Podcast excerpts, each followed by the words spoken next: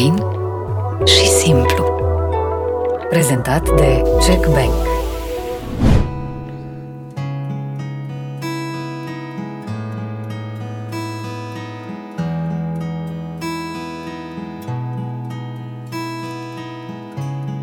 Să fiu a ta e poezie Ca tren cu versul alb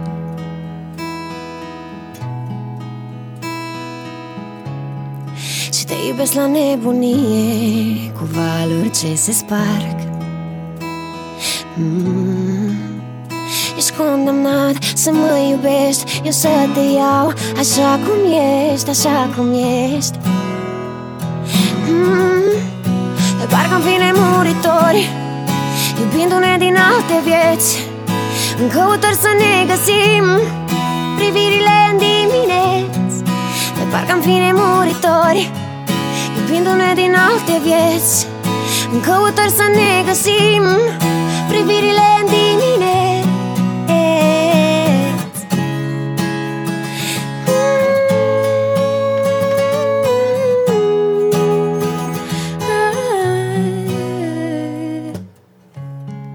Te-am căutat la suprafață Și în ale dâncurilor mari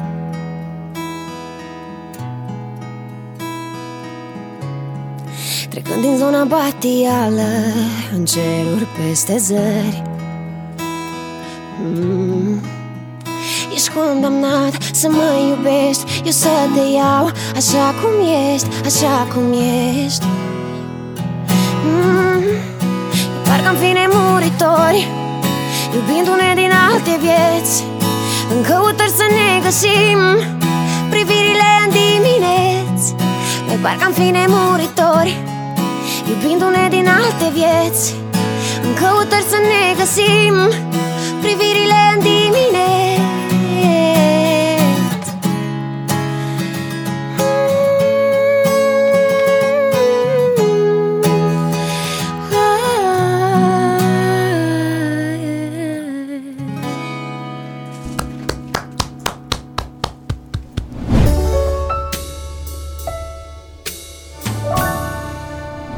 Mihai Morar, bine ai venit la Fain și Simplu. Ăsta cred că este primul podcast care se lansează cu un cântec și primul cântec care se lansează într-un podcast. Am preferat în locul teaserului obișnuit uh, de episod să începem cu un cântec interpretat de invitata noastră, pentru că eu cred că ăsta este cel mai puternic mesaj al poveștii sale. Bine ai venit, Andia, la Fain și Simplu. Îți mulțumesc Bine tare te-am mult. Găsit, Cu drag Vă mulțumesc vouă tuturor celor care sunteți săptămână de uh, săptămână, realmente cu sutele de mii alături de noi. Mulțumim de asemenea Check Bank, banca românilor din 1864. Uh, mulțumim vouă că faceți fain și simplu podcastul de suflet al românilor, iar Andia este invitata mea acum pe final de an pentru că eu cred că este uh, muzical vorbind cea mai frumoasă poveste a anului 2022. Uh, Habar n-am câte, câte piese number one ai avut anul ăsta. Cred că două. Uh, două, trei... Mai spune. Laura, de piesă number one. Sfârșitul lumii, la nevedere. Așa. Uh, Anul ăsta. Două. Anul ăsta Două, au fost, două. uh, au fost Mi-a două, necat, mi-a scăpat ceva. dar cu siguranță că uh, vocea Andiei va, va ajuns la suflet, are ceva în voce și de-aia am preferat începutul podcastului să fie exclusiv cu, cu vocea ta. Să, să înceapă, de fapt, nu cu o melodie, ci cu o poezie, pentru că, dincolo de vocea ta, cred că e foarte multă poezie în cântecele tale. Da. E foarte multă poezie și e, sunt foarte multe sentimente atunci, atunci când cânt. Nu-mi impun ceva când se întâmplă asta, ci pur și simplu m- mă surprind și eu. Pur și simplu emoție. Și în fiecare cântec e un vers pe care nu-l înțelegi din, uh, din prima. Eu de multe ori m-am surprins din căutare pe, uh, pe versuri.ro uh, ca, ca să înțeleg cuvintele exact. Uh, Da, Alexandru Pelin mă mai pune și pe mine în dificultate. Gândește-te că suntem în studio, uh, face versurile și vine cu un cuvânt, cum a fost la Ecluze, la, uh, la sfârșitul Exact. lumii. Și No ofens, dar nu, ș- nu, nu știam ce, ce însemna ecluză. Tu la Ion, în Ion Creang acolo La mine că nu aveați ecluze. Nici noi la Baia Mare nu aveam ecluze. Și uh, cu el am mai aflat, uh, am mai aflat și eu uh, ce înseamnă. Cum în melodia asta pe care ai cântat-o la, la început, un cântec nelansat uh, de altfel, uh, am auzit un cuvânt, Zona batială. zona batială, exact. Da, e, um, e o zonă a oceanului, fundul oceanului, Mhm. uh-huh. între 2000-3000 de metri. Cam, nu-ți prea se știe bine ce e acolo. E o zonă închisă. Necunoscută. Necunoscută, da. Am înțeles. Zona Astăzi batială. în podcast o să explorăm zona batială a, a Andiei. Da, Alex Pelin scrie versurile. Da, Alexandru Pelin. El e poetul, nu? Da, el e, el e. Pentru că el e cunoscut drept compozitor, dar mie mi se pare că e și un mare poet în viață. Eu consider că e un poet și un scriitor fantastic și spun asta oriunde mă duc. Mm, Ceea ce scrie el e peste puterele mele de a înțelege. Cum se leagă aceste versuri și de unde... Bine, are o obsesie. El a făcut hidrotehnică sau ceva pentru că uh, a folosit ecluză, zonă batială, adică sunt foarte multe, foarte mulți termeni din zona asta de... Nu, nu, din ce știu eu n-a făcut, N-a dar făcut. cred că se inspiră foarte mult din partea mării. Din partea Cum a, mării. fost, cum a fost și versul de la Slăbiciuni, mă doare și marea. Că Exact. E o zonă, pentru el probabil e o zonă, mă gândesc, e o zonă de unde se poate inspira. Dar tu ce ești mai mult? Apă, foc, pământ? Pământ. Pământ? Foc uneori, că sunt moldoveancă, Mhm. dar m- uh, mare parte pământ. Și aer. Și aer. Și aer. Pământ și aer, da. Mie asta, asta îmi place și asta mi-a plăcut de când uh, ai lansat proiectul ăsta solo și chiar dinainte, când cântai cu, cu DJ Project, uh-huh. că mi se pare că vocea ta e cel mai, mod, cel mai bun mod în 2022 de a transmite poezie oamenilor, ca poezia să ajungă la foarte, foarte mulți uh, oameni. Adică faptul că tu, prin poeziile tale, sau ale lui Alex Pelin reușești să ajungi la zeci de milioane de, de oameni, zeci de milioane de vizualizări într-o eră în care muzica pop nu e neapărat cea mai ascultată muzică. În trend. trend. Să Exact. zicem, muzica pop nu mai e așa trending. Cred că mai au apărut noi genuri muzicale. Exact. Da. E un, e un val. E un val, da. Au mai fost valuri de, de astea. Noi ăștia mai bătrâni știm, dar ceea ce cânti tu, poeziile tale, mi se, par că, se pare că ajung cumva la sufletul oamenilor, nu știu cum, dar podcastul ăsta e un uh, e unul dintre uh, locurile în care s-ar putea să aflăm adevărul despre, despre tine. Și pentru că eu sunt un stalker de mic, Sigur. uh, Ai pregătit ceva. am pregătit ceva, Ok. da. Am găsit cea mai veche înregistrare cu tine de pe YouTube, Oh my god. care nu are milioane de vizualizări. Stai că să mă stai uit cu câte, câte vizualizări. 2400 de vizionări în 9 ani. Ok. E o înregistrare de fix acum 10 ani, Fantastic, sunt curioasă. pe care vă invit să o urmăriți. Asta pentru că i-am știut numele real. O cheamă Diana Constantin pe Andia și am căutat-o pe YouTube și mi-a dat asta. Ia.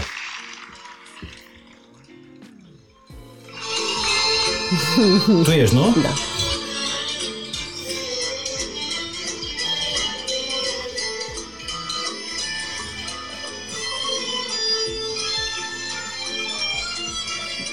Aproape neschimbată. Aproape. Era în liceu, nu? Clasa 10 cred.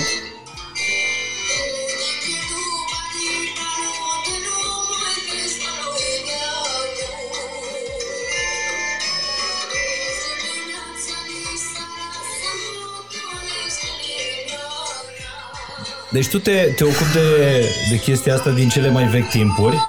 Mai am o înregistrare cu tine, dar o dăm un pic mai, uh, mai încolo. Ok. Uh, Aici erai în liceu, erai în- la un festival de muzică populară la Roman. Da, la mine în zonă. La tine eu, în zonă. Da. Eu fiind din Ion Creangă, uh, sat Recea, uh, am făcut liceul în municipiul Roman și acolo mi-am mai uh, făcut eu, hai să zicem, mi-am mai petrecut adolescența. Uh-huh. La un suc cu fetele Mhm. Și sau... muzică populară ai cântat pentru că ți-ai dorit sau pentru că părinții tăi au zis fata noastră trebuie să cânte uh, folclorul nostru tradițional? Uh, Povestea a fost cam așa. Eu uh, cântam prin casă de mică, asta nu făceam altceva. Um, Dacă mă întrebai de mică ce voiam să fiu, cântăreață. Aia era. Și uh, ai mei s-au gândit, măi, dacă tot tot, tot, tot cânti și îți place să faci asta, eu cunosc uh, un interpret de muzică populară, Costică uh-huh. Matei Creangă îl cheamă, și interpret de muzică populară din Roman. Așa. Și la ziua comunei noastre, când s-a făcut festiv- un festival, uh, părinții mei au vorbit cu el. Uite, avem o fată, pe fata noastră, care cântă și cred că eu, eu, noi zicem că ar cânta frumos, dacă vreți să o ascultați și să o inițiați pe, pe drumul acesta uh, muzical. Uh-huh. Și cumva cred că asta a fost prima opțiune, muzica populară. Dar eu cântam în casă și Beyoncé, Adele și Nicole Scherzinger și tot felul. Uh, Dar am început cu muzica populară. Primul meu impact a fost de muzică populară, pe scenă, cu publicul. uh, A, a cânta pur și simplu o piesă în fața publicului.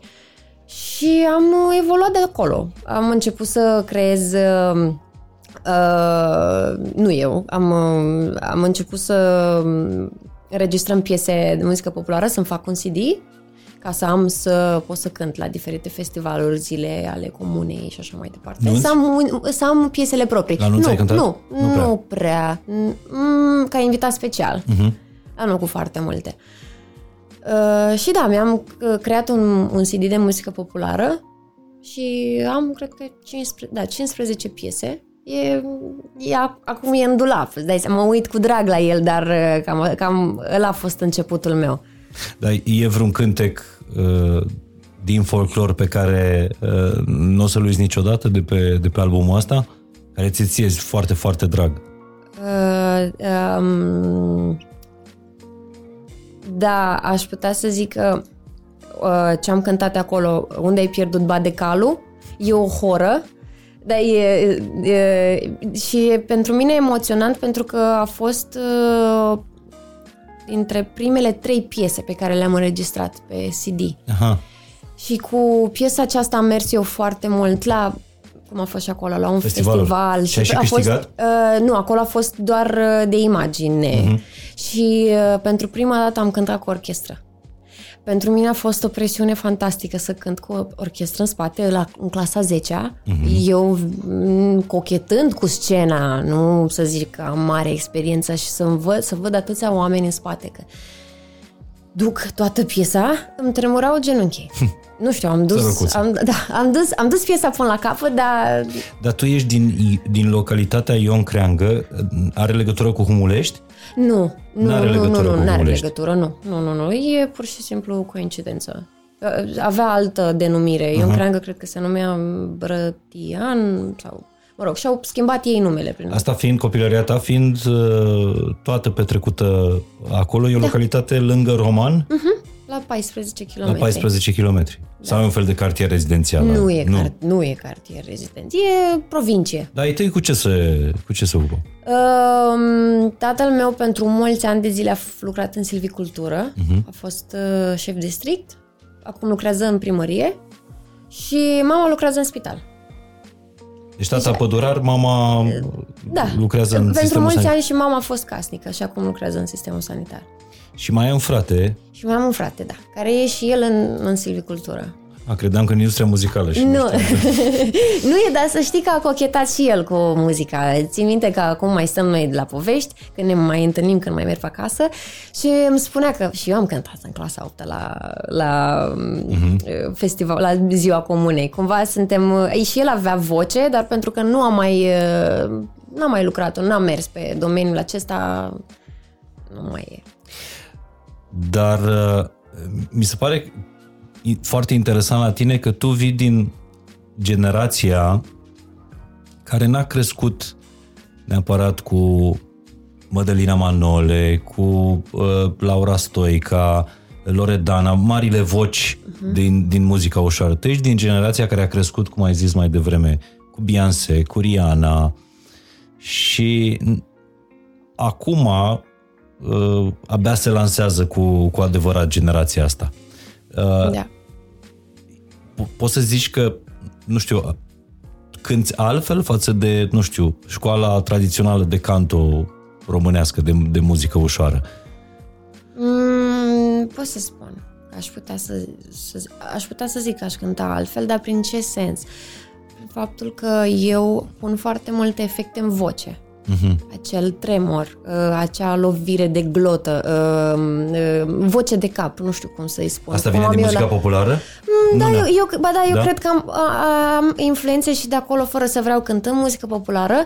Uh, uh, tremorul acela mie să nu fie și puțin de la muzica populară. Și da. Nu știu, aș Dar face un cred că studiu și mie că m- mi-ar da ca rezultat că e foarte greu în România să fii o artistă de succes, o solistă de succes, dacă n-ai trecut prin muzica populară. Andra a trecut prin muzică populară, Delia are uh, bază Da. în muzica populară, Mira are muzică populară, ok. tu ai muzică populară.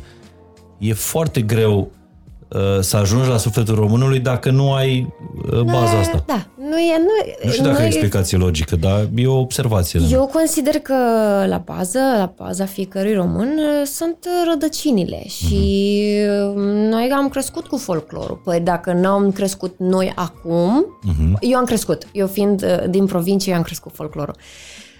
Um, Dar dacă nu au crescut, poate fix acum, nu știu, generația aceasta acum. Dar au fost părinții noștri care au avut influențe mari, pentru că asta au ascultat și ascultă tot timpul. Și cred eu că uh, muzica populară, de vrem, nu vrem, are un impact asupra noastră. Nu știu acum, cei care au 14 ani, 5, care sunt în perioada adolescenței, nu știu câtă populară mai, mai prind ei. Mi se pare că folclorul un pic se stinge și uh, sunt, uh, sunt puțin supărată pe treaba asta. Eu zic să mergi la niște nunți în Moldova, în Ardeal sau în Banat și Da, să nu. vezi că nu se stinge deloc uh, folclorul și că toți tinerii sunt pe, pe ringul de dans. Dar, apropo de copilăria ta, ce ai luat din, din copilăria ta de la țară cu tine astăzi? Realitatea. Că, serios. în sensul că m, mi se pare că sunt uh, rădăcinată în... um, Am căzut, m-am șters. Uh, M-am murdărit, nu-i nicio problemă, se rezolvă. mă duc, m- m- m- fac baie, îmi spăl hainele, ne ridicăm. Am văzut o... Uh, o râmă, de exemplu, nu mi este frică de ea. Pentru că eu știu că râma e curată, pentru că eu le știu crescând la... Sunt foarte multe detalii care... Și... uh, Și prin simplu fapt că am... Uite, ca să înțelegi, eu în, uh, în copilărie mergeam uh, după... uh, Știi cum se practicau înainte? Aveau foarte mulți săteni uh, vaci. Uh-huh. Și bunica mă mai trimitea după, după vaca ei să na, să ne întoarcem. Să o aduci acasă. Să o aducem acasă. Iar pentru mine e o amintire frumoasă și mm, consider că s-a pierdut. Adică nu s-ar mai întâmpla asta. Nu s-ar mai întâmpla asta cu generația de astăzi. Da, E e o unul dintre amintire cele mai bune interesantă. răspunsuri, că am mai Pentru- avut uh, invitați crescuți, născuți la țară uh, și m-a șocat și pe mine când mi-a răspuns ce ai luat cu tine din copilăria de la țară? Realitatea, adică am căzut, mă șterg, merg mai departe. Uh, Da, a fost și gândește-te că m, uh, mersul acesta se întâmplau cu mai mulți copii și până m, venea văcarul, mă rog, așa, noi ne jucam și găseam tot felul, mergeam pe deal, ne jucam, jucam vați ascunselea, tot felul de jocuri și de asta zic că e mult mai intens decât uh, și știu că nu o să mă mai lovesc poate niciodată de treaba asta. Și a fost foarte frumos. Și pe de o parte îmi pare rău așa cumva că n-am știut să n-am știut să prețuiesc atunci momentele acelea. dar de-aia nu ești hipersensibilă, adică nu te sensibilizezi uh, uh, ușor, Ba da. În ce sens? La ce te referi? în sensul că o copilărie la țară te călește, te face să te plângi mai greu, Da, nu la prima, adică nu te zmiorcă la prima da, la... uh, greutate. Da, corect, corect. Dar mă sensibilizează când mă gândesc la copilărie în același timp. Cred. Într-adevăr, a, f- uh, a fost poate mai greu din anumite situații, că au fost alte vremuri, dar acum uitându-mă în spate, mă emoționează gândul acesta uitându-mă acolo. M- Pentru că m, mă regăsesc. A- Cu asta am crescut. În sensul de uh, um, a trăi modest, de a trăi, uh, um, de a te juca vați ascunsele, de a te juca cu mingea, de a sta până, de dimineață până seara, de a uita să mănânci. Ajungi acasă, faci o baie, dar ești, ai trei julituri în, în genunchi, în sensul acela. Că m- e, sunt amintiri frumoase. Acum, în perioada recentă, ai mai avut șansa să stai acasă la țară o perioadă, nu știu. Nu. Nu. Nu. Nu mai, de asta zic, cred că s-au dus. Poate de asta sunt puțin melancolică. Și nu simți nevoia să Ba da. Te întorci din când în când, să stai măcar un weekend sau... Păi, acasă mă întorc, dar nu o să mai... Nu o să mă mai joc cu minge, de exemplu, sau să ne mai strângem toți cu toții uh-huh. niciodată. Adică am crescut și au fost uh, alte vremuri. Dar da, când merg acasă, stau. Dar stau cu familia. Stăm de vorbă, uh-huh. ce ai mai făcut. Mm, Nu. Dar e o timp mâncare din împreună. copilărie pe care mama ți-o face și acum? Da. Uh, noi zice, nu zicem ciorbă, noi zicem borș. Normal. Da. Ești din Moldova. Da. Și îmi place foarte mult borșul ei. Borșul de? Borșul de, Ce uh, fel? de pasăre. Uh-huh. Îmi place să fie crișor. um, salata de vinete. Uh-huh. Mi spune, uh, mama le spune macaroane. S- Sunt uh, spaghetti cu, cu brânză dulce. Macaroane, da. Macaroane, da. Uh, îmi place că, că ea face pizza de casă. O, da? Da. Tradițională din Moldova. În Glumesc. stilul ei, în stilul ei. Și fata din uh, Comuna Ion Creangă a crescut, a ajuns la un moment dat la, la Roman și am găsit o înregistrare cu tine de la zilele municipiului Roman, nu știu de când e exact, dar tot o înregistrare cu tine de pe, de pe YouTube, în care cânti pop. Uh-huh. Cânti în engleză la zilele municipiului uh, Roman. Mai ții minte înregistrarea asta? Da.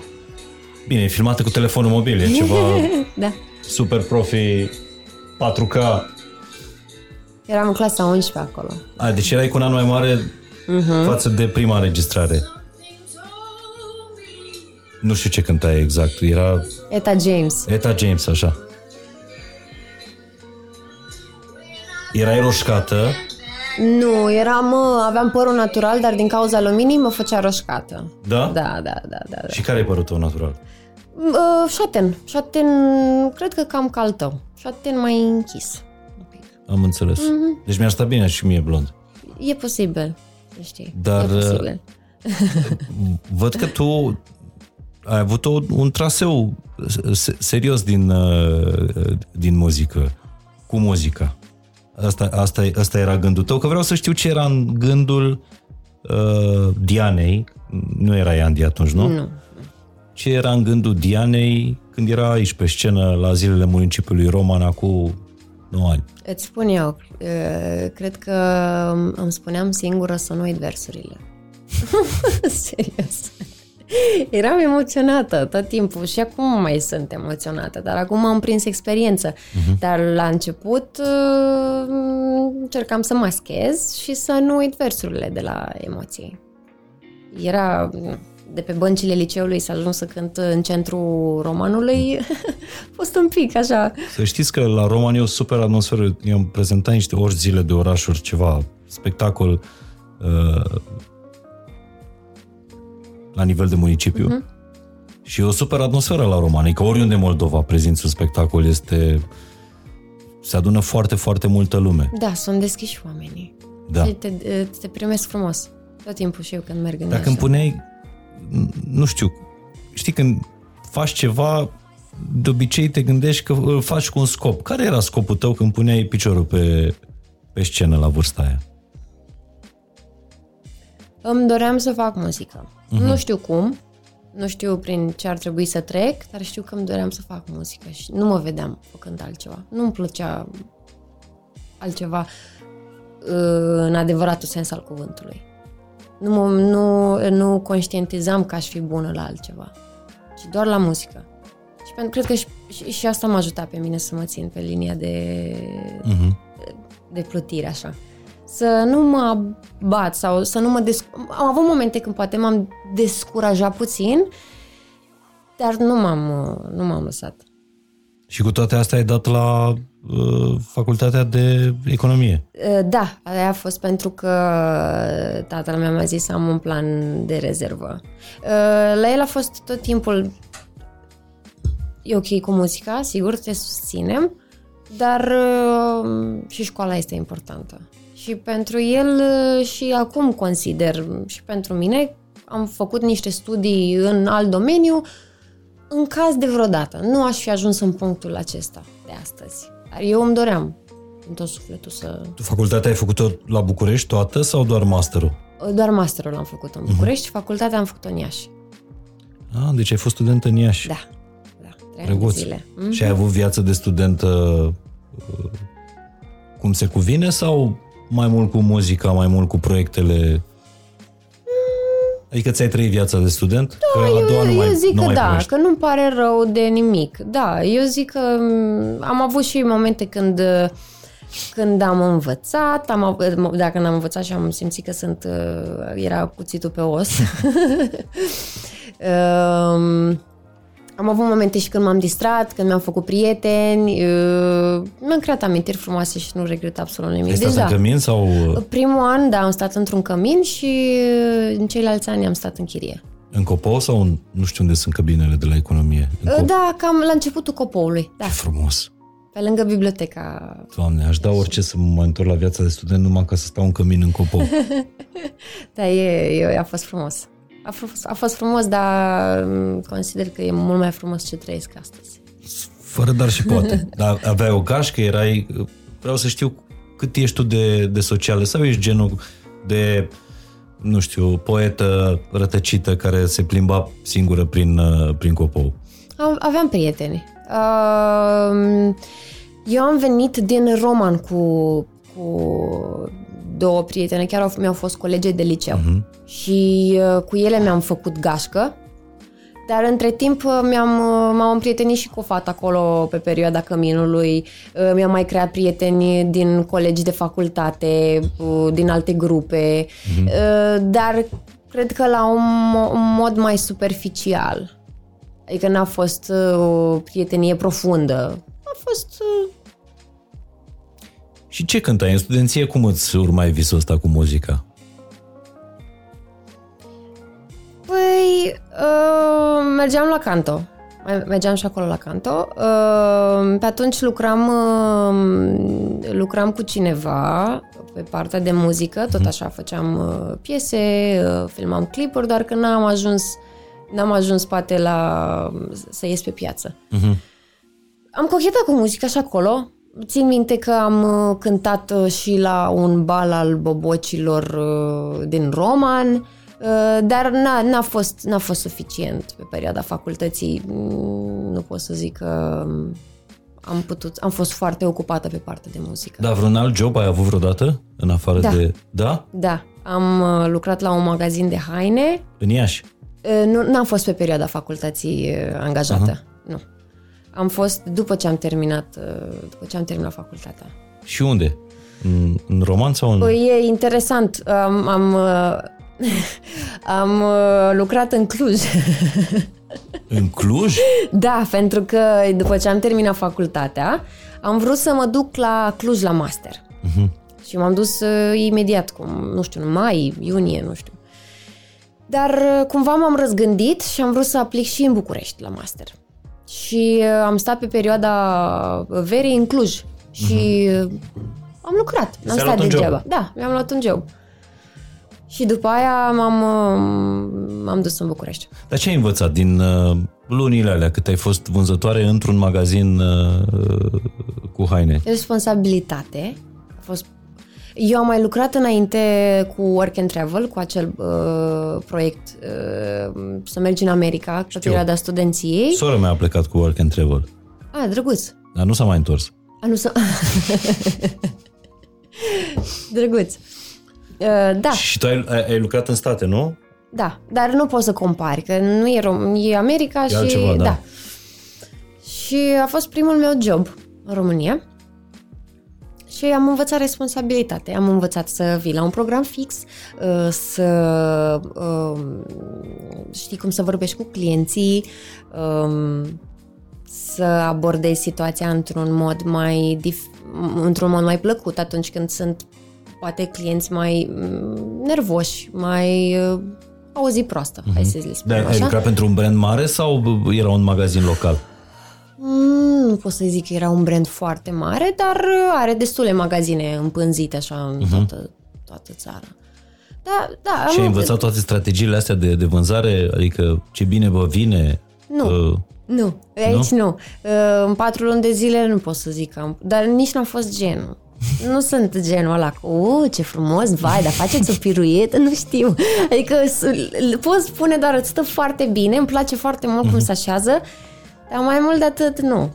Că Las omul cumva să... Tu ai și o timiditate de asta Da. uh, care s- se vede și din voce, dar uh, transpare cumva din apariția ta. Da, da. Nu, nu vreau să pușuiesc omul. Sunt... Uh, Ești la ce locul să tău. dis- Da, da, exact, exact, exact.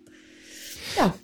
Uh, După care ai ales uh, n- la master la economie, n-ai intrat în Cluj N- Uh, și ai da. reușit în București, nu? N-am intrat în Cluj pentru că voiau, uh, voiau diploma în original și eu aveam nevoie să mă scriu și la București. Nu voiau cu copii legalizată și am zis, a, ok, nu Și vreți? să ia de la atunci- Cluj, ce să faci? Și Clujul atunci, e... da, nu, nu e nicio problemă. Asta cumva pe mine m-a ajutat să ajung în Și București. așa ai ajuns pentru prima oară în viața ta în București, uh, orașul în care se spune că reușești.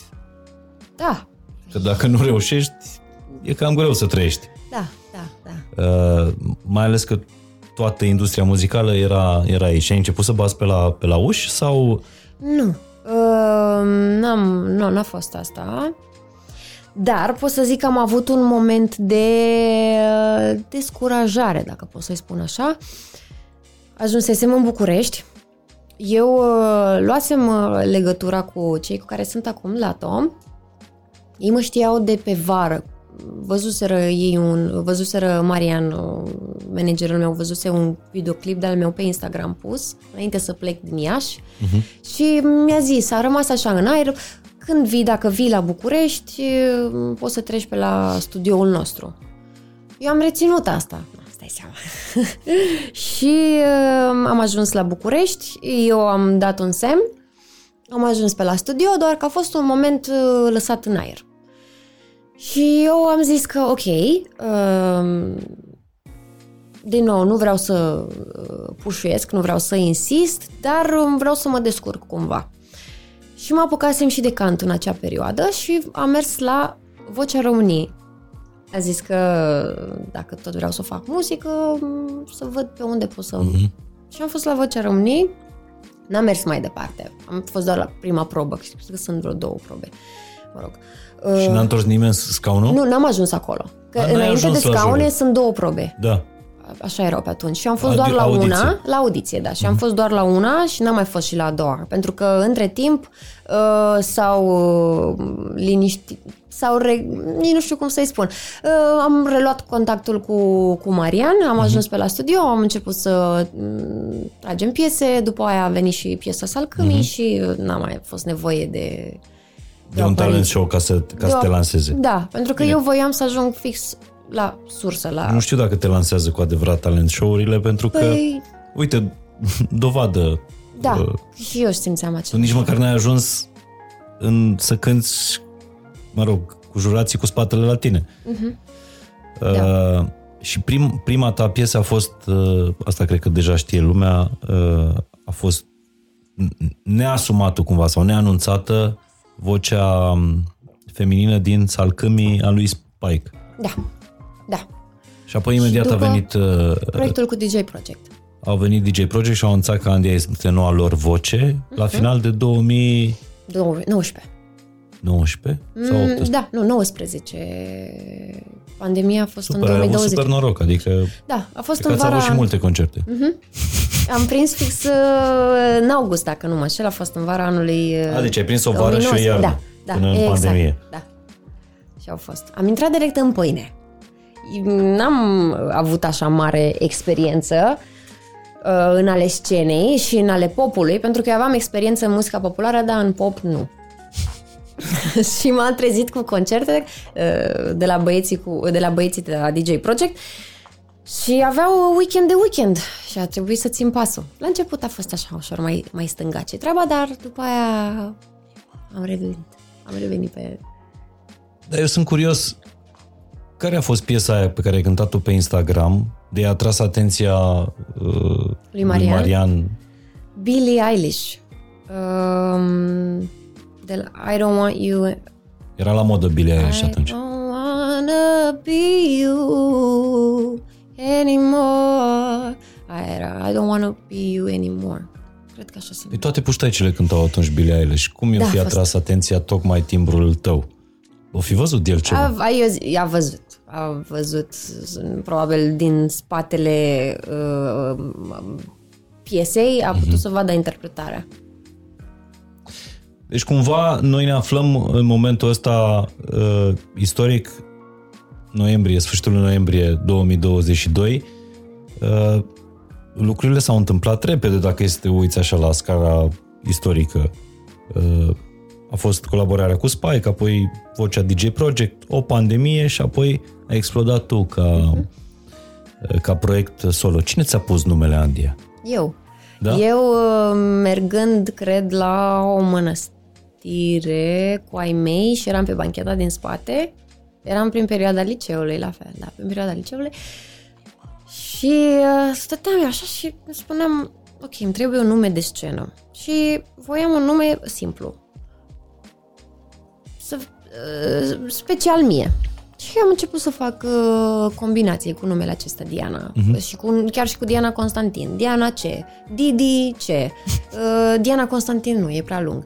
Um, și pur și simplu am avut un moment în care uh, am zis ok, e Diana și ce-ar fi să-l întorc, să-l uh, fac o anagramă. Și a ieșit Andia, că e Diana acolo de fapt. E Diana, da, Da. așa este. Și pentru mine a fost excelent, pentru că a fost un nume simplu, uh, ușor de uh, interceptat. Și de atunci din liceu așa te-ai prezentat peste tot cu Andia? Mm, da. Da. Nu știa nimeni. Dar eu... Nu contează. Dar aveai pus deoparte pentru momentul da, în care... Da, exact, da. Am când mers cu ți-ai, numele când ți-ai dat acesta. seama că ai succes cu adevărat? Când, cum se spune în industrie, ai rupt. Când am venit la București, de la piesa Salcămii. Dar nu pot să zic succes. Da, când, la am, Salcămii când nu mi-am prea auzit prima știa. dată piesa, uh, vocea pe radio, pentru mine a fost uh, un mare impact. Mhm. Și mi-am dat seama că uh, am voce de radio și că pot să ajung acolo. Mhm. Știu că era mult de, știu că era mult de muncă, nicio problemă, pentru asta mi-am luat ghios de nele și am venit la București. Dar... uh, Dar ți-ai dat seama că se poate, că da, nu e chiar exact, așa ăla greu. a fost momentul în care mi-am dat seama că se poate. Iar de când zic de, de succes, cred că a fost de la sfârșitul lumii, pentru că am simțit cum atenția e către mine. De acolo a fost. Când piesa a, a ajuns virală, în 5 zile cred că i-a luat, nu știu. Și toată lumea era curioasă și asculta piesa și a fost un, ma- a fost un boom. Și atunci Așa pentru este. mine a fost... Uh, Care, cred, nu știu, sfârșitul lumii are, cred că peste 100 de milioane de vizualizări. Sau exagerez eu. nu, nu cred că are. O să aibă. Îmi doresc asta. Da, și o piesă pe care cred că toată lumea, absolut toată lumea, o, o fredonează de la roa fetița mea cea mică până la bunici Te trebuie. și așa mai departe. Dar, știi ce, nu înțeleg eu că sunt o mie de voci. Cel puțin o mie de voci, oricând foarte bune în România, din generația ta. Uh, Ce crezi că îți trebuie în afară de educație muzicală, nu știu, școli de canto, ce îți trebuie ca să fii vocea aia? Uh, să nu te sabotezi singur, să nu fii orgolios în sensul acela. Să... Adică? Sau poate am început cu sfârșitul. Hai să-i luăm, hai să-i luăm, cu, hai să-i luăm cu începutul. Prima dată îți trebuie perseverență. Eu zic de mine și atunci pot să zic, pot să dau un sfat. Uh-huh. Prima dată e perseverența, e să-ți dorești dar din inimă să-ți dorești lucrul acela, să-l manifesti. Uh, ține foarte mult de uh, tine ca om în sensul că um, ar fi ok să nu te abați de la drum. Cum am făcut eu. Am, am făcut facultatea de economie, am, am fost și angajată, am avut diferite joburi, dar eu tot cu muzică am tras. Și acolo Adică am tu fost... când, când vindeai haine, uh, manifestai același gând? Când ce? Când, Da, când vindeai doar haine. muzică, da, Da. da, știam că e ceva temporar. Nu mă regăseam acolo, nu, nu, nu, nu. Știam că voi face muzică. Mhm. Era doar, ori, pentru mine totul era temporar, tot ce făceam. După care, după ce ajungi la un anumit nivel, după ce întâlnești poate oamenii potriviți, pentru că și aici contează să întâlnești oamenii potriviți, urmează uh, partea de orgoliu și partea de, nu știu dacă pot să spun, uh, inteligență, uh, partea de, de a înțelege că nu e doar despre tine. E, e o echipă întreagă, se muncește la proiectul acesta, uh, toată lumea își dorește același lucru, să fie bine Mhm. și uh, ideea e să vezi perspectiva tabloului în tot ceea ce te cuprinde. Cred că asta funcționează. Cred că asta funcționează și la mine. Dar tu ai trecut prin perioada aia de, nu știu, victimizare. Aoleu, eu sunt cea mai talentată fată mm. de la mine din comună și nu mă vede nimeni și n-am noroc. Uh, Nu. numai altele are noroc. Și de asta. Eram, știi când mă simțeam așa, uh, dar nu era de comună sau... uh, m- m- Mie nu mi-a plăcut niciodată să merg la uh, uh, concursuri. Muzicale. Da, la concursuri muzicale nu mi-a plăcut pentru că simțeam acea competitivitate și eu mă simțeam inferioară. Îm- uh, mă- uh, Nu eram eu mare cocoș, cum erau celelalte, dar mă deranja când le vedeam atât de sigure pe ele și eu de ce nu sunt. Mm-hmm. Și uh, pentru mine uh, am renunțat să merg la, la concursurile. Dar totuși te-ai înscris la Vocea României. Da, a fost diferit. Acolo eram pe perioada liceului cu muzică populară. Uh-huh. Aici e, deja crescusem și știam ce vreau. Adică eram mult mai încrezătoare în mine. Da, și până la urmă, eu nu vreau să frâng aripile nimănui, nu vreau să le uh, ucid proiectele părinților, că mulți părinți au proiecte cu copiii lor de a-i face vedetă, de a-i face u- din fetița lor următoarea Andia sau următoarea Andra sau așa mai departe. Însă, mi se pare că toate concursurile astea, ceea ce le învață de fapt pe uh, concurente, e să demonstreze, adică toate vin acolo ca să demonstreze. Exact. Uite ce voce bună am, uite cât de perfectă sunt, ori Ori în nu muzică con- nu e despre asta. Nu e despre asta. Constant. E și despre ceea ce transmiți. Fiecare artist e unic. E, e individual în creația lui și în ceea ce transmite. Ori asta ar trebui să fie transmis poate și într-un un concurs de, de voci. Autenticitatea omului pe- de pe scenă. Și Asta cred- nu jurizează nimeni. Pentru că se dau piese cât mai grele, cât mai complexe, dar nu știi identitatea artistului. Și uh, asta mă ajută și pe mine, pentru că eu mi-am creat o identitate prin ceea ce pot să transmit. Eu dacă aș cânta piesele uh, m, răposatei Whitney Houston, nu-mi ies. Ea, ea, ea, ea, ea era autentică, așa cum interpretarea ei și uh, tot ceea ce avea ea. Eu cânt piesele mele cu autenticitatea mea. Și cred că asta poate lipsește și în concursurile de talente. Dar trebuie să trăiești suficiente povești ca să poți să transmiți un, un mesaj, adică ca să-l treci prin, prin filtrul tău? Mm, Sau, da. Uh, trebuie să, um, adică poți să consider cânti că despre suferință în dragoste dacă n-ai suferit din dragoste? Nu cred. Nu. E un filtru pe care îl ai acolo. Sunt um, trăiri, sunt emoții, sunt sentimente. Poate nu simți fix în momentul acela când ai un concert, dar ai trecut prin. Ai avut experiențele Dacă de tragi viață. piesa, simți? Ce cânti? Da. Mă, mă transpun în piesă. Uh-huh. Poate nu sufăr în momentul acela. Uite, deci cum a fost și la piesa Nevedere. Eu nu sufeream sau uh, nu trăiam printr-un episod dramatic, dar eu am simțit acele cuvinte, am fost suflet. Pentru că eu, acum poate ceva timp, am suferit și m-am transpus în acea suferință. Ai luat din sertar respectiva suferință Exact. și ai folosit-o Da,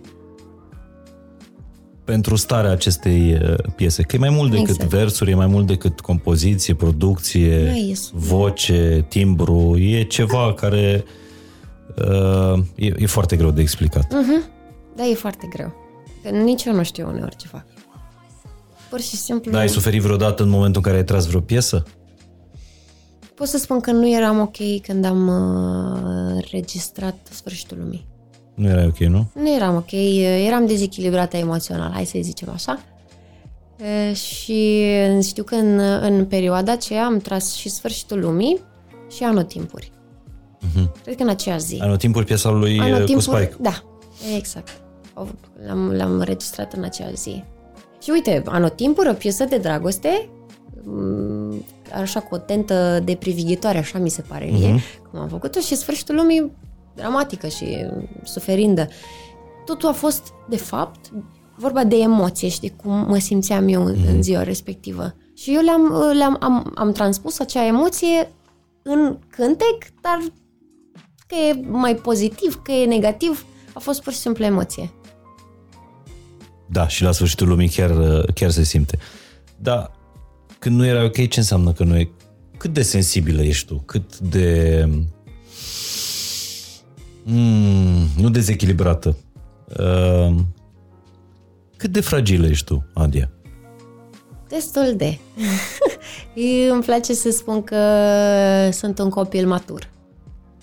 Adică am fragilitatea unui copil, dar am și partea matură care uh, conștientizează și uh-huh. aplanează situația. De ai zis că ești pământ. Da, da, probabil și de acolo. Conștientizez foarte mult, dar în același timp am, uh, am o fragilitate de copil, așa mi se pare. Vă supăr.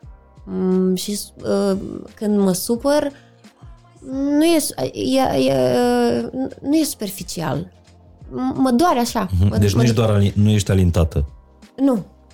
Nu. uh, Răs- La ce te referi pe partea de când am zis de Alintată răsfățată, adică te zmiorcăi din, uh, Nu, din orice. nu, nu, nu, nu, nu, nu.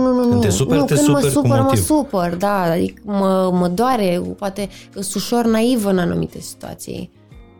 Poate nu mă așteptam de la omul acela sau uh, nu mă simt bine și mă, mă, mă doare inima. Și sunt așa acolo. Repet, le conștientizez și îmi dau seama că, ei, uite, acum e partea fragilă. Care a fost perioada în care ți-a fost greu emoțional? Și cum, cum ai reușit să o depășești? Muzica poate să fie o, o terapie. O terapie, da. Am dat timp timpului. Orice am uh, avut și orice impas, suferință, dezamăgire, acum într-o viață le ai pe toate. Am lăsat timp timpului și pe lângă acest lucru am, uh, am căscat ochii. Și când zic asta, da, am căscat ochii pentru că am, știam că am ceva de învățat. Poate n- nu acum, nu în momentul acela pentru că nu mă simțeam ok pentru ceea ce s-a întâmplat, dar după ce am, lăs, am dat timp timpului, am învățat din uh, experiența aceea. Și s-au acumulat, și s-au acumulat. Cu toate sunt niște lecții. Așa le privesc.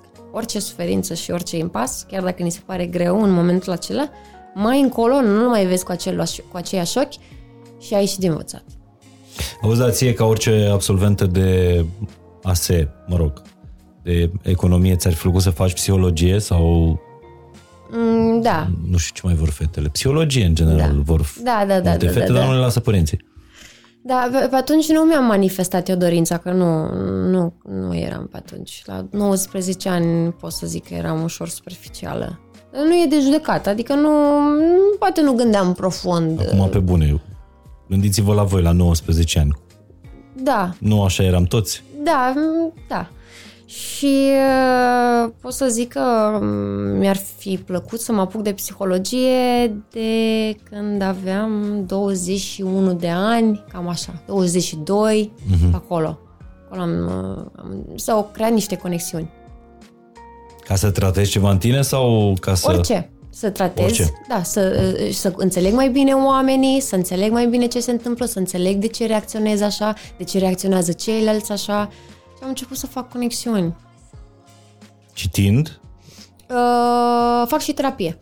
Aha. Fac și terapie pentru dezvoltarea mea personală și acolo Foarte am aflat nice. foarte multe lucruri.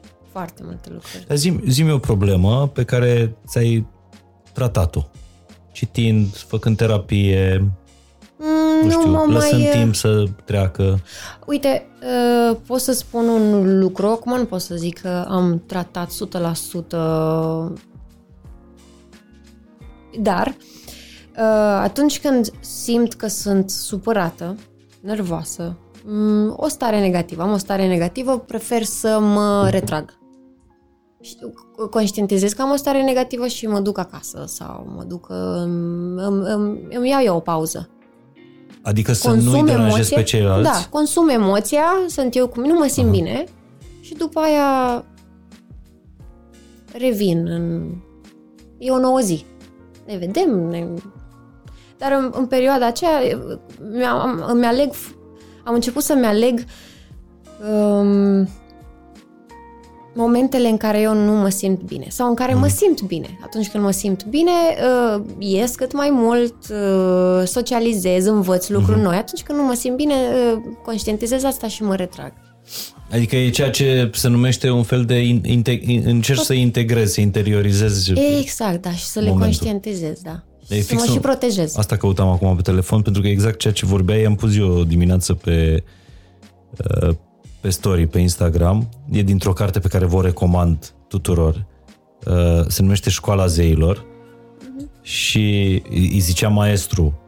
Maestru îi zicea autorului, când timpul te atacă, integrează timpul, când durerea te atacă, integrează durerea, când îndoiala te atacă, integrează îndoiala și când teama te atacă, integrează teama. Da. Exact, Exact. ceea ce spuneai tu, să te retragi, Și să le consumi, să Mhm. le accepti, să le lași. Nu fugi de ele.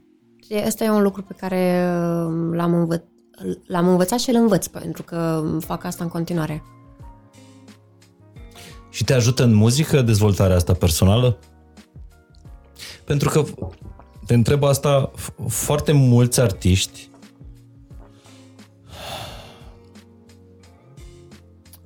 au un haos în viața lor. Realmente. Viața lor este un haos și singura lor ordine din viață este muzica, activitatea lor de, de artiști. În rest, totul este, totul este un haos. Mm, Eu încerc să găsesc un echilibru. Dacă sunt haos, nu sunt fericită. Să, serios? Unii sunt fericiți în haos. Da, eu nu. Pentru Vedeți că episodul cu Carla Zdrins, vă rog. uh, e greu să găsești acel echilibru. E greu să te împarți uh, și ai momente tu cu tine și poate nu ai timp să um, le integrezi, că um, tocmai asta ziceam, că pleci, fii, uh, ai o viață, ai peste fel de fel de oameni, ești tot timpul des, uh, ești tot timpul pus în, în anumite situații uh-huh. zilnice. Și uh, eu încerc din uh, răsputeri să îmi găsesc un echilibru, să împart și viața personală și viața artistică uh, și cum fac asta cunoscându-mă și citindu-mă pe, bi- pe mine. Uh, mă analizez foarte mult. Din nou, uh, de exemplu, în viața personală uh, îmi place să aloc timp persoanelor dragi atunci când nu se poate, îmi dau seama că nu se poate. Adică nu sunt uh, dură cu mine, oh, nu, nu am putut să merg acasă să-mi văd părinții. Nu am putut să-mi văd Dar pe părinții. cine ai și în e București din, din familie? ok. Pe nimeni. Pe nimeni, Nu, nu, nu, nu. Familia mea, familia mea e în uh, Neamț. Aici am doar prieteni. În sensul acela, da. Și asta zic, că mi-aloc timp și pe partea artistică uh, știu ce am, înțeleg ce am de făcut, ăsta mi-e jobul, chiar dacă mi-e uneori greu, Uh-huh. dar asta e viața și asta mi-am dorit și asta fac. Că, până la urmă și uh, vi- fiecare meserie, fiecare job vine cu avantaje și dezavantaje. Și uh, lucrez și la asta să înțeleg. Deci ca să găsesc echilibru, mă înțeleg pe mine. Mie mi se pare că vouă artiștilor vă este foarte, foarte uh, greu. Pentru că mult din artă se naște din haos, pe de altă parte tot haosul ăsta îți sapă, îți scobește în, uh, în viața personală, în, în sinele tău și de aia toate marile biografii de artiști sunt cu multă dramă, sunt cu multă suferință dincolo de strălucirea pe scenei. scenă. Da. Uh, Partea asta sensibilă de care îți spuneam eu e și creativă, dar e și apăsătoare. Cred. Și cred că de acolo vin uh, tumultoasele situații ale artiștilor. Oricum, mi se pare minunat să, să conștientizezi toate astea, să te duci, să faci terapie, să lucrezi la dezvoltarea ta personală. Mi se pare că, nu știu dacă tu ai observat asta, dar după un timp te urci altfel pe scenă, stai altfel cu altă încredere în fața publicului sau în fața colegilor de, de breasă. pentru că toate informațiile pe care le-ai luat pe parcursul de, a, nu știu, șapte luni, opt luni, un an de zile, se aștern. Tu nu știi. Nu-ți dai seama, dar ele ajung în subconștientul tău și la un moment dat o să fim, o să ai, hai să spunem, o să ai mintea mult mai pozitivă. Ajung pe scenă, eu știu că pot. Pentru că s-au așternut informațiile uh, din terapie. Mhm. Nu. Ăsta a fost un exemplu. Deci după un timp, toate informațiile acestea se, se liniștesc și ajungi altfel să crești pe scenă, altfel uh, vorbești cu omul, altfel uh, înțelegi omul din fața ta. Conexiunile sunt mult mai rapide. Părerea Cred. mea. Nu, așa este. Și e admirabil să găsești un, un artist care să, să lucreze la armonie. Știi? Chiar dacă știe că arta se naște din, uh, din haos. Și felicitări pentru, pentru asta. Nu mă gândeam că ție nu ți-o fi fost ușor. Ai venit, ai aterizat în București ăsta uh, sălbatic, mai sălbatic decât Iașu, mai sălbatic decât Clujul, ne mai vorbim de Comuna Ioan Creangă sau Roman din Neamț. Uh, și nu știu dacă ai avut timp să-ți faci prieteni înainte de a, de a fi celebră, de a avea uh, succes. Ah, Că de obicei ea sunt oamenii de, care de rămân. încredere, care rămân, da. da. Da, am avut, am Da? avut timp și uh, am, am cam toți prietenii mei sunt de dinaintea erei Andia. Da? Da. Da, nu mă refer la uh, de perioada liceului, eu mă refer strict de când am călcat în București. Am prieteni de dinaintea Bucureștiului și încă îmi sunt. Și cred că mi-e puțin greu să-mi fac acum prieteni. Deja am, adică ce să Deci da. Unde erai, imagine, imaginează dacă poți să-ți aduci aminte, unde erai când te-a lovit succesul? Când ai aflat așa, să zici că te-ai culcat și dimineața te-ai trezit și te-a lovit ceva, ce-ți doreai foarte, foarte mult de când erai mică și urcai pe, pe scenă. Uh, am simțit impactul acesta de la sfârșitul lumii, când s-a viralizat piesa. Și chiar în momentul acela eram acasă, la mine în neamț. Și, Erai acasă în neamț? Uh-huh. Ai tăi. da. Așa? Uh, și uh, a fost uh, pen- prima zi, prima zi a fost, n-am înțeles nimic. Da, nu puteam, eram, uh, mă simțeam amorțită. Uh-huh. După, a, a doua zi, uh, am realizat ceea ce, ce mi se întâmplă și eram în extaz, eram foarte fericită. Și m-am simțit, m-am simțit împlinită. Am simțit că m, roadele muncii mele um, au ieșit la suprafață. Și da, m-am simțit, atunci a fost, atunci a fost momentul de la Erai acasă sfârșitul pentru că lumii. era pandemie sau ceva, carantină? Nu, nu, nu, era. am fost acasă la ei mei. În vizită era tot pe perioada asta de noiembrie și uh-huh. eram mai liberă și m-am dus acasă. Și da, a fost, uh, a fost frumos. Și uh, asta am pățit și cu piesa la nevedere. Pentru că știam că e o piesă bună, dar la fel m-a luat prin, uh, m-a luat pe neașteptate. Și am fost vreo trei zile, știu că am fost extra... Am fost în extaz. Nu foarte... Am fost în extaz. Cu la nevedere. Da. Da. Am trăit uh, mai intens decât ce am trăit atunci când am aflat că sfârșitul lumii era, era virală. Pentru că primul, al doilea succes și cu cât sunt mai multe, uh, vine cumva și cu o anxietate de asta, mă, dar ce fac la următoarea piesă sau cum mă prezint, dacă nu o să mai am succesul ăla? Uh, mai sunt gânduri care apar, da. Mai sunt.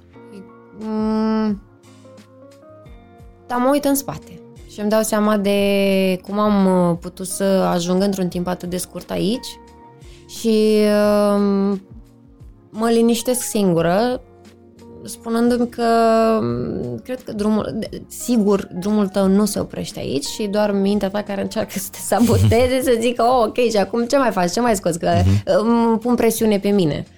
Da, am momente când pun presiune, dar am momente când, când mă calmez și las timpul. Tu poți să stai singură cu tine?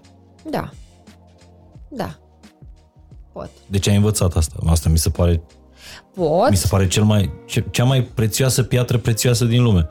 Să oh. poți să stai singur cu tine. Pot să fac asta, dar nu, nu, nu într-un timp unde ajuns de mare. Adică eu nu pot să stau o săptămână singură. Nu poți, nu? În casă singură. La Doamne ferește în casă.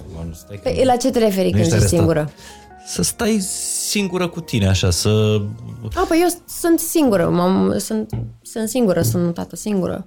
Deci da, să lași telefonul, să lași Netflix-ul, să lași, uh, nu știu, o ieșire cu prietenii lor și pur și simplu să poți să stai singură cu tine, cu gândurile tale. Ah, okay. Să nu fugi de ele. Ok, ok. Am momente când da, am momente când nu. Pentru că așa să ne găsim tot timpul ceva de făcut, da, e... Da. Nu am... înseamnă să stai singur cu tine. Da. Am momente când da și am momente când nu. Mă surprind și eu. Dar de ce fugi? Când Ah, de frică fug. Um, poate... Știi ce este frica, nu? E iubire degradată. E iubire degradată? Folosește asta într-un cântec, da. Ok. nice. De, de, um, de, când sunt fericită, când am o stare bună, am o energie uh-huh. bună, pot, pot să stau cu mine. Când sunt ok. Când nu mi se întâmplă ceva, mă debusolează ceva, mă apasă ceva, atunci sunt momentele în care eu nu sunt bine cu mine și prefer să nu stau singură. Mă agăț de un Netflix, mă agăț de un telefon, mă agăț uh-huh. de câțiva prieteni, hai să ieșim, mă, mă agăț de orice ca să-mi ies din stare încerc să nu, să nu adâncesc gândurile atunci când uh, nu e ok. Ce gen de uh, privitor la Netflix ești? Ce, la ce te uiți? Seriale. Seriale? Da. Mie îmi plac serialele um, pentru că au, au continuitate și pot să văd ce se întâmplă. Așa, dintr-un film, uh, îmi plac și filmele, dar se termină, se termină repede. Am o veste proastă pentru tine. De ce? mi îmi place muzica, dar din păcate piesele Andy se termină foarte, foarte repede. uh, Zim niște seriale pe care le-ai uh, care te reprezintă pe tine. Mm, care să mă reprezinte? Mă rog, care ți-au plăcut? Care mi-au plăcut mai degrabă. Așa, pun eu întrebări îmi plac, uh, îmi plac mult uh, serialele adolescentine. Uh, Vampire Diaries, uh, The Originals. Uh, uite că am și reînceput de Vampire Diaries acum. Uh, cred că asta ți aduce aminte de adolescența ta cumva. Mm, da, mm, cred că, cred că da, cred că da. da. Um, uh, îmi place și How to Get Away with Murder cu Așa. Viola Davis. E un serial excepțional. Uh, era un serial... Uh... Asta l-ai văzut de la zero? Da. Ai văzut, deși și cu dragoste îți place. Uh, de care zici? De... de la zero e asta când se bolnăvește el. A, serialul Zero? De la zero. De la zero. Nu am văzut. Scratch, cred, nu, nu, nu, nu, nu am văzut. Nu, nu l-am văzut. Nu l-am văzut. Credeam că mă întreb de... E singura cunoștință femină mea care n-a văzut serialul Păi dacă am început de Vampire Diaries, îți dai seama că Săracă. n-am... am, nu știu, 8 sezoane. Nu, dar are și o coloană sonoră foarte faină. Nu Da. e neapărat... f- Mie mi-a plăcut mai mult coloana decât serialul. E tristă? E tristă Povestea, da. povestea? Nu mă uit. Vorba aia, triste am trăit și noi, deci să nu ne Mie uităm îmi, la ceva place, mie vesel. îmi plac finalurile happy ending. Zi-mi o întâlnire care ți-a dat aripi în viața asta. În afară de... Uite, mai povestit despre întâlnirea cu băieții de la, de la Atom. Producătorii tăi. O întâlnire care mi-a dat aripi. Nu-mi vine nimic în minte, dar pot să-ți spun că sunt anumiți oameni e, din viața mea care au un impact. Uh-huh. Să-i spunem... um, Să-i spunem și uh, terapeutului meu, să-i spunem și uh, o, o mătușă de-a mea. Cei care vin cu un plus în viață și îmi deschid ochii. Cred că acolo aș putea să zic de că îmi deschid aripile. Sunt oameni cu un impact. Vin cu o informație valoroasă în viața mea și am ce să învăț. Zi-mi informația valoroasă pe care ai integrat-o în urma întâlnirii cu terapeutul tău, cea mai valoroasă. Să nu-i dai numele, că Da, nu, nu, nu. săracul are nicio vină. Um, Îți dai seama după aia.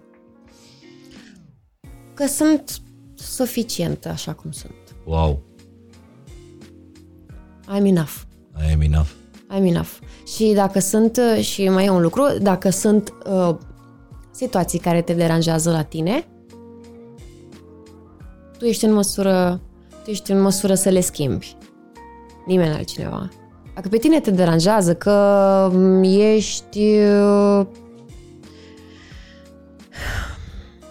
orgolioasă, pe tine te deranjează lucrul acesta, Mhm. schimbi. Lucrezi De la parcă asta. ar fi- fi așa lucrezi, simplu. păi nu, lucrezi la asta, că e o luptă, faci terapie, dar munca e de ambele părți. terapeutul. Da, e, Corect. Păi, da. Da, și cam asta e. Că mul- mulți spun, am, am, am, am dus la terapeut și l-am plătit degeaba. Păi, Nu, e muncă de ambele părți. El vine, ea, el vine cu o informație, tu asimilezi și lu- lucrezi la asta. Dacă vrei. Da, dacă nu, nu e nicio problemă. Asta apropo de întâlniri care ți-au dat uh, aripi. O despărțire care ți-a frânt aripile? Am avut mai multe.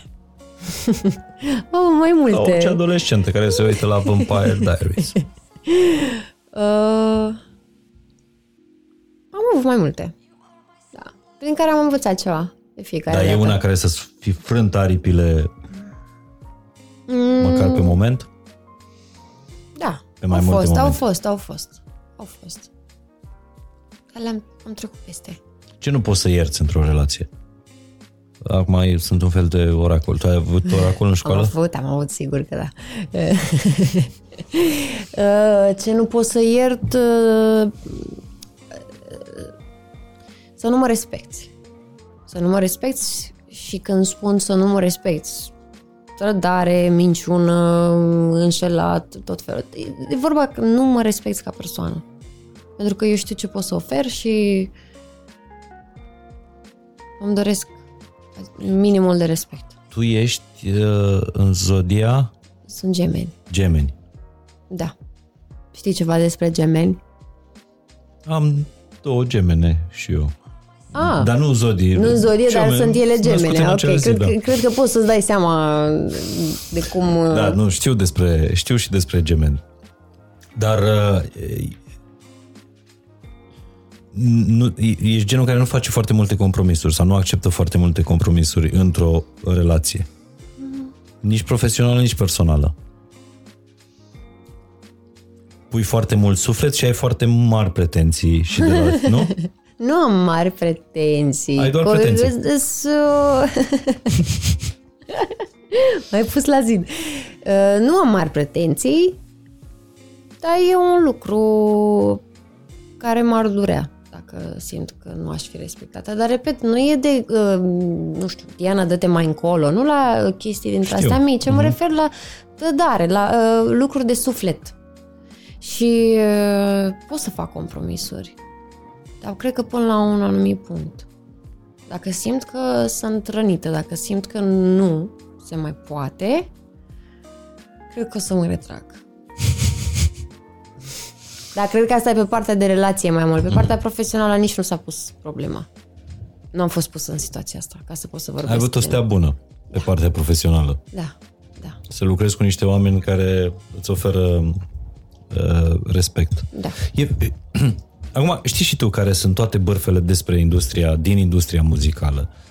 Uneori chiar artiștii le, uh, le alimentează. Că sunt anumiți producători care sunt abonați la radio, că uh, uh, există party priuri, că nu poți să ajungi decât dacă îți compune nu știu cine sau te semnează nu știu ce uh, label. Adică e foarte multă energie negativă în, uh, în industria asta. Cum reușești tu să te, să te ții departe de ea și să nu fii de partea asta a victimelor, adică celor care se victimizează? Mă concentrez pe mine. Și pun presiune pe mine în același timp. Și Cumva vine la pachet treaba asta de a... De a-mi dori să fiu mai bun în ceea ce fac, de a evolua și asta vin la pachet cu presiunile pentru că am răbdare și n-am răbdare în același timp și cred eu că e, concentrându-mă pe mine pot să evit ce se întâmplă în jur. E vorba de mine și ce se întâmplă la noi la atom. Mm-hmm. E o bucătărie, bucătărioara noastră și eu sunt bine acolo unde sunt. Și încerc să nu mă uit. uh, Asta nu e, o, nu, nu e o casă de producție foarte mare, e... Nu e mare. Nu e mare, dar avem ești tu, artiști mari. ești uh, Spike? Spike, Mhm, Alexia? Alexia. Da. Noi suntem. Foarte Familia fain ce Tom. ați- Familia Tom, da. Uh, cu, re- cu mama în ce relație ești? O relație bună. O relație bună, doar că eu fiind aici și ea acolo, poate se mai pierde din uh, comunicare, poate într-o zi nu am timp să vorbesc prea mult și ea se culcă mai devreme, că trebuie să meargă la muncă. Uh, Dar e o relație bună. E o relație foarte bună. Uh, de când ai plecat de acasă are încredere în tine sau e genul de mamă care mereu te sună, te caută, te... Mm, Are încredere grijă. în mine. Are încredere în mine, doar că mama îi, îi, se îngrijorează repede în caz de.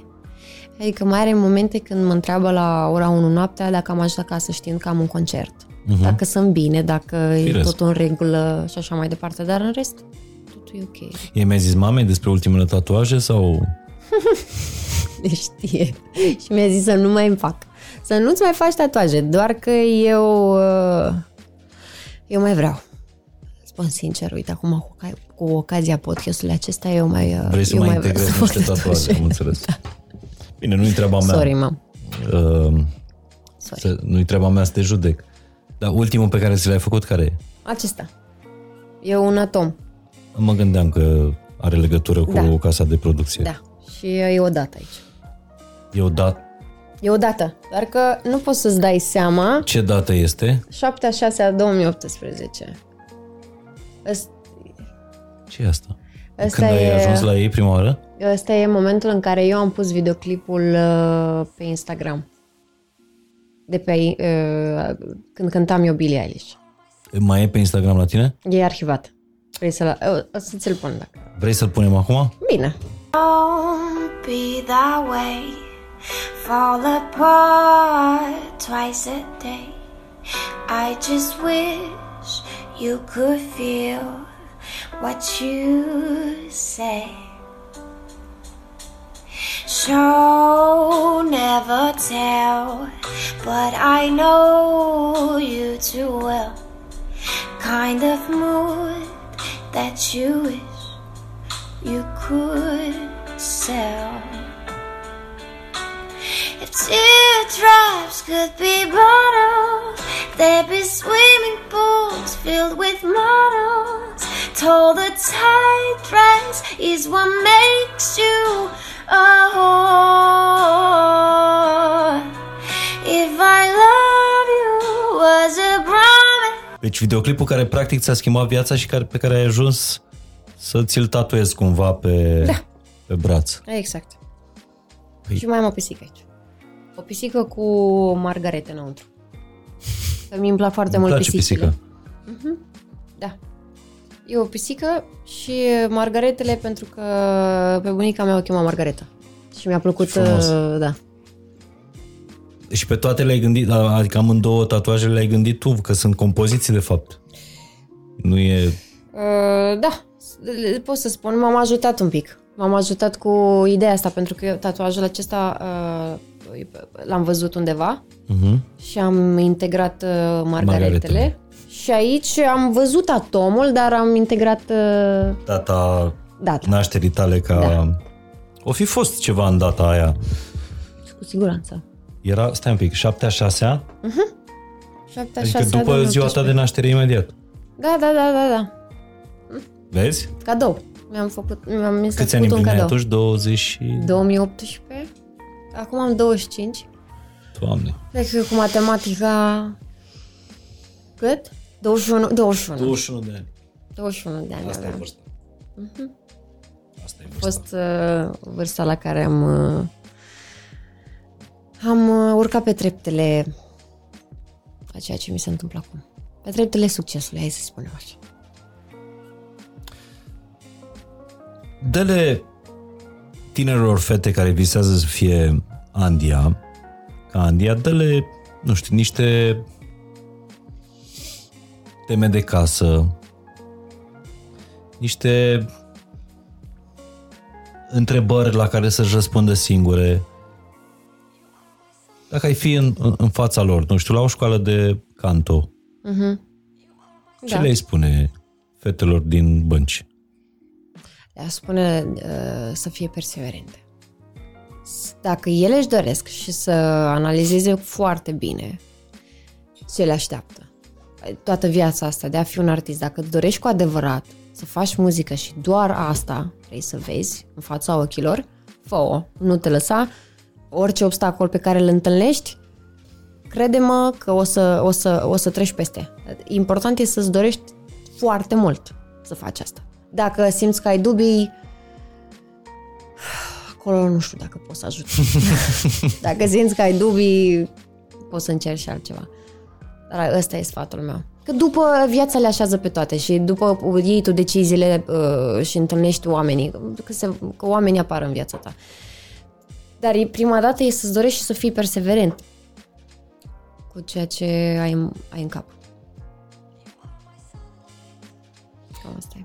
Bine, cred că nu ți-ai imaginat niciodată, dar niciodată, e imposibil să-ți imaginezi când erai mică că vei ajunge să intri, să urci pe o scenă și tu să cânti primul vers al unei piese și restul să-ți cânte publicul.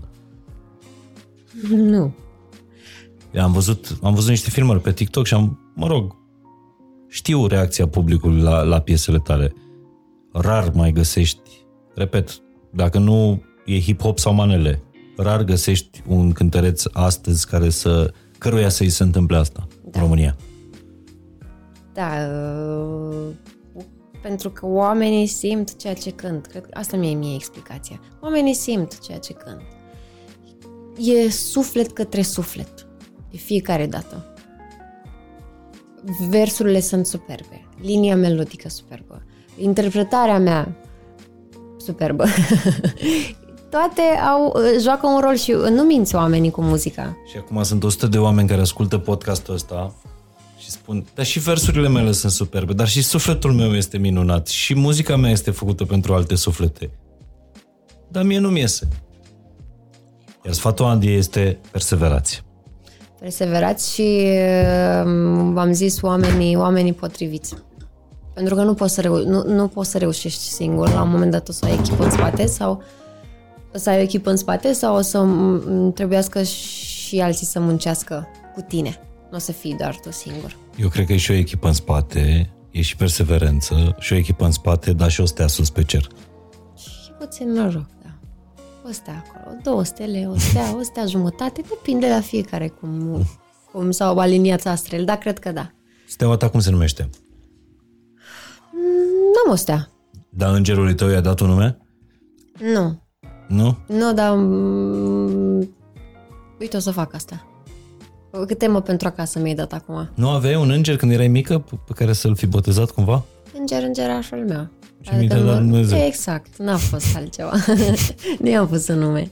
Dar îl vizualizez într-un fel anume. Te-am întrebat care e visul tău următor, Nu, dar cel mare? visul meu mare să ajungă internațional, la un moment dat. Da, nu, eu sunt bine și acum, dar la un moment dat mi-aș dori să ajung și pe un tărâm uh, necunoscut. Eu, Nu neapărat Bulgaria, un pic mai extins. mai contează. necunoscut decât Bulgaria. nu contează. Nu contează. O, oriunde. Să, să ies și de am pe tărâmul ascultat piesa României. într-o țară străină. Și nu de la mine din telefon. Nu știu. Da, ba da. Ori în Bulgaria, ori în Grecia. Că altundeva n-am fost vara asta. Era Dar cred că în Grecia. drăguț. Poate era un român la Butane, era un DJ român și i-a, i-a plăcut Să fi foarte dus mult. DJ-ul grec până la baie și o fi... A ajuns un DJ din România. Posibil. Cele mai frumoase versuri pe care le-ai cântat tu și pe care care ai vrea așa să ți le, pe care ai vrea să ți le tatuezi dacă îți dă mama voie. Uh, n-aș vrea să mi le tatuez, dar care au un impact asupra mea uh, de la Pietre Prețioase. Piesa Pietre Prețioase. Versul anume sau versurile anume.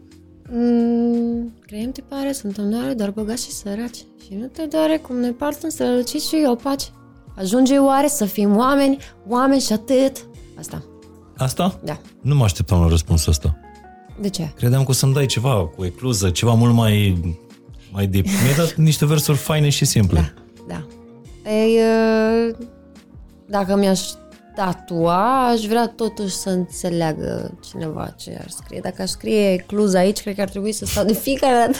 Ce înseamnă ecluză? Sau adică ar trebui să dau niște explicații. Dar stai, poți să mai deschizi puțin versurile cântecului din începutul acestui uh, uh, podcast? Da. Mai ai o întrebare? Nu, da, mai am o întrebare. Normal. Hai să vedem. Uite. Așa. Să fiu a ta e poezie, ca tren în versul alb și te iubesc la nebunie cu valuri ce se sparg. Trebuie să ajung la aia, la... Te-am căutat la suprafață și în ale adâncurilor mări, trecând din zona batială în ceruri peste zări. De zona batială spui că este... E, o, a, o prăpastie, e, o- e un gol. E la 2000, ocean. da, 2000-3000 de, me- de 3000 de metri distanță. Și e zona, ți-am zis, zona m, unde nu se știe cu exactitate ce e acolo. Nu e descoperită. Dar crezi că noi oamenii avem o zonă de asta batială? Pe care nu ne descoperă nimeni și nu ne descoperim nici noi niciodată? Um, nu consider asta. Consider că poate alții nu vor descoperi niciodată, poate, dar noi, dacă uh, suntem conștienți de noi și de ceea ce suntem, uh-huh. cred că ajungi acolo. Părerea mea. Ce ai, Nu vrea știu. să, ce ai vrea să fie în zona ta batială? În necunoscutul tău? Ce ai vrea să găsești într-o bună zi în necunoscutul tău, Andia? Mm, uite, să spun sincer, nu știu. E o întrebare profundă la care ar trebui să stau să mă gândesc cu exactitate, să pun în balanță lucrurile. Acum nu știu. Dar o să-ți răspund la această întrebare. O să-ți răspund la această E o întrebare. întrebare pe care vă adresez și vouă. Mulțumim de Andiei că ne-a pus, ne-a dat uh, start la atâtea întrebări odată cu piesa asta pe care ați ascultat-o în începutul podcastului. Îți mulțumesc tare mult și înainte de, uh, de final vreau să mulțumesc și tu cuiva, dar sunându-l în direct. Ok. În direct, în înregistrare. Să pui mâna pe telefon și să mulțumești cuiva. Oricui. Oricui? Da, oricui. Să facem un exercițiu de recunoștință. Hai să vedem pe Dar îi cine spui am tu putea pentru să... ce îi mulțumești când răspunde. Da. Uite, aș vrea să fie și ceva mai challenging. Probabil nu o să se aștepte. O să-l sun. Da, da, da, să nu fie... Da. Hai că sunt pe Vlad. Dau invers, nu se înțeleagă absolut nimic. Alo? Vlad, uh, te-am sunat să-ți spun că îți mulțumesc. Pentru? pentru, uh, pentru tot ce a fost până acum. Mm, ești ok? Zi, mă.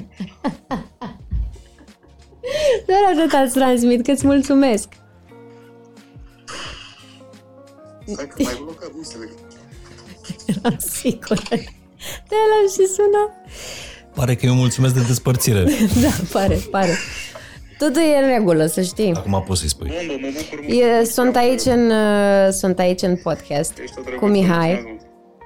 Da, m-am prins că am auzit vocea acum. Dar Ah, ok. Am crezut că faci mișto sau am, zi, am Sau- mixat ceva greșit. Bă, nu, Nu n-ai mixat nimic greșit și nu, mi- ăsta nu e un adio, să știi. da, nu, clar, nu făceam niciun gând să Bine, Mersi frumos, ești o drăguță. te pup, ceau.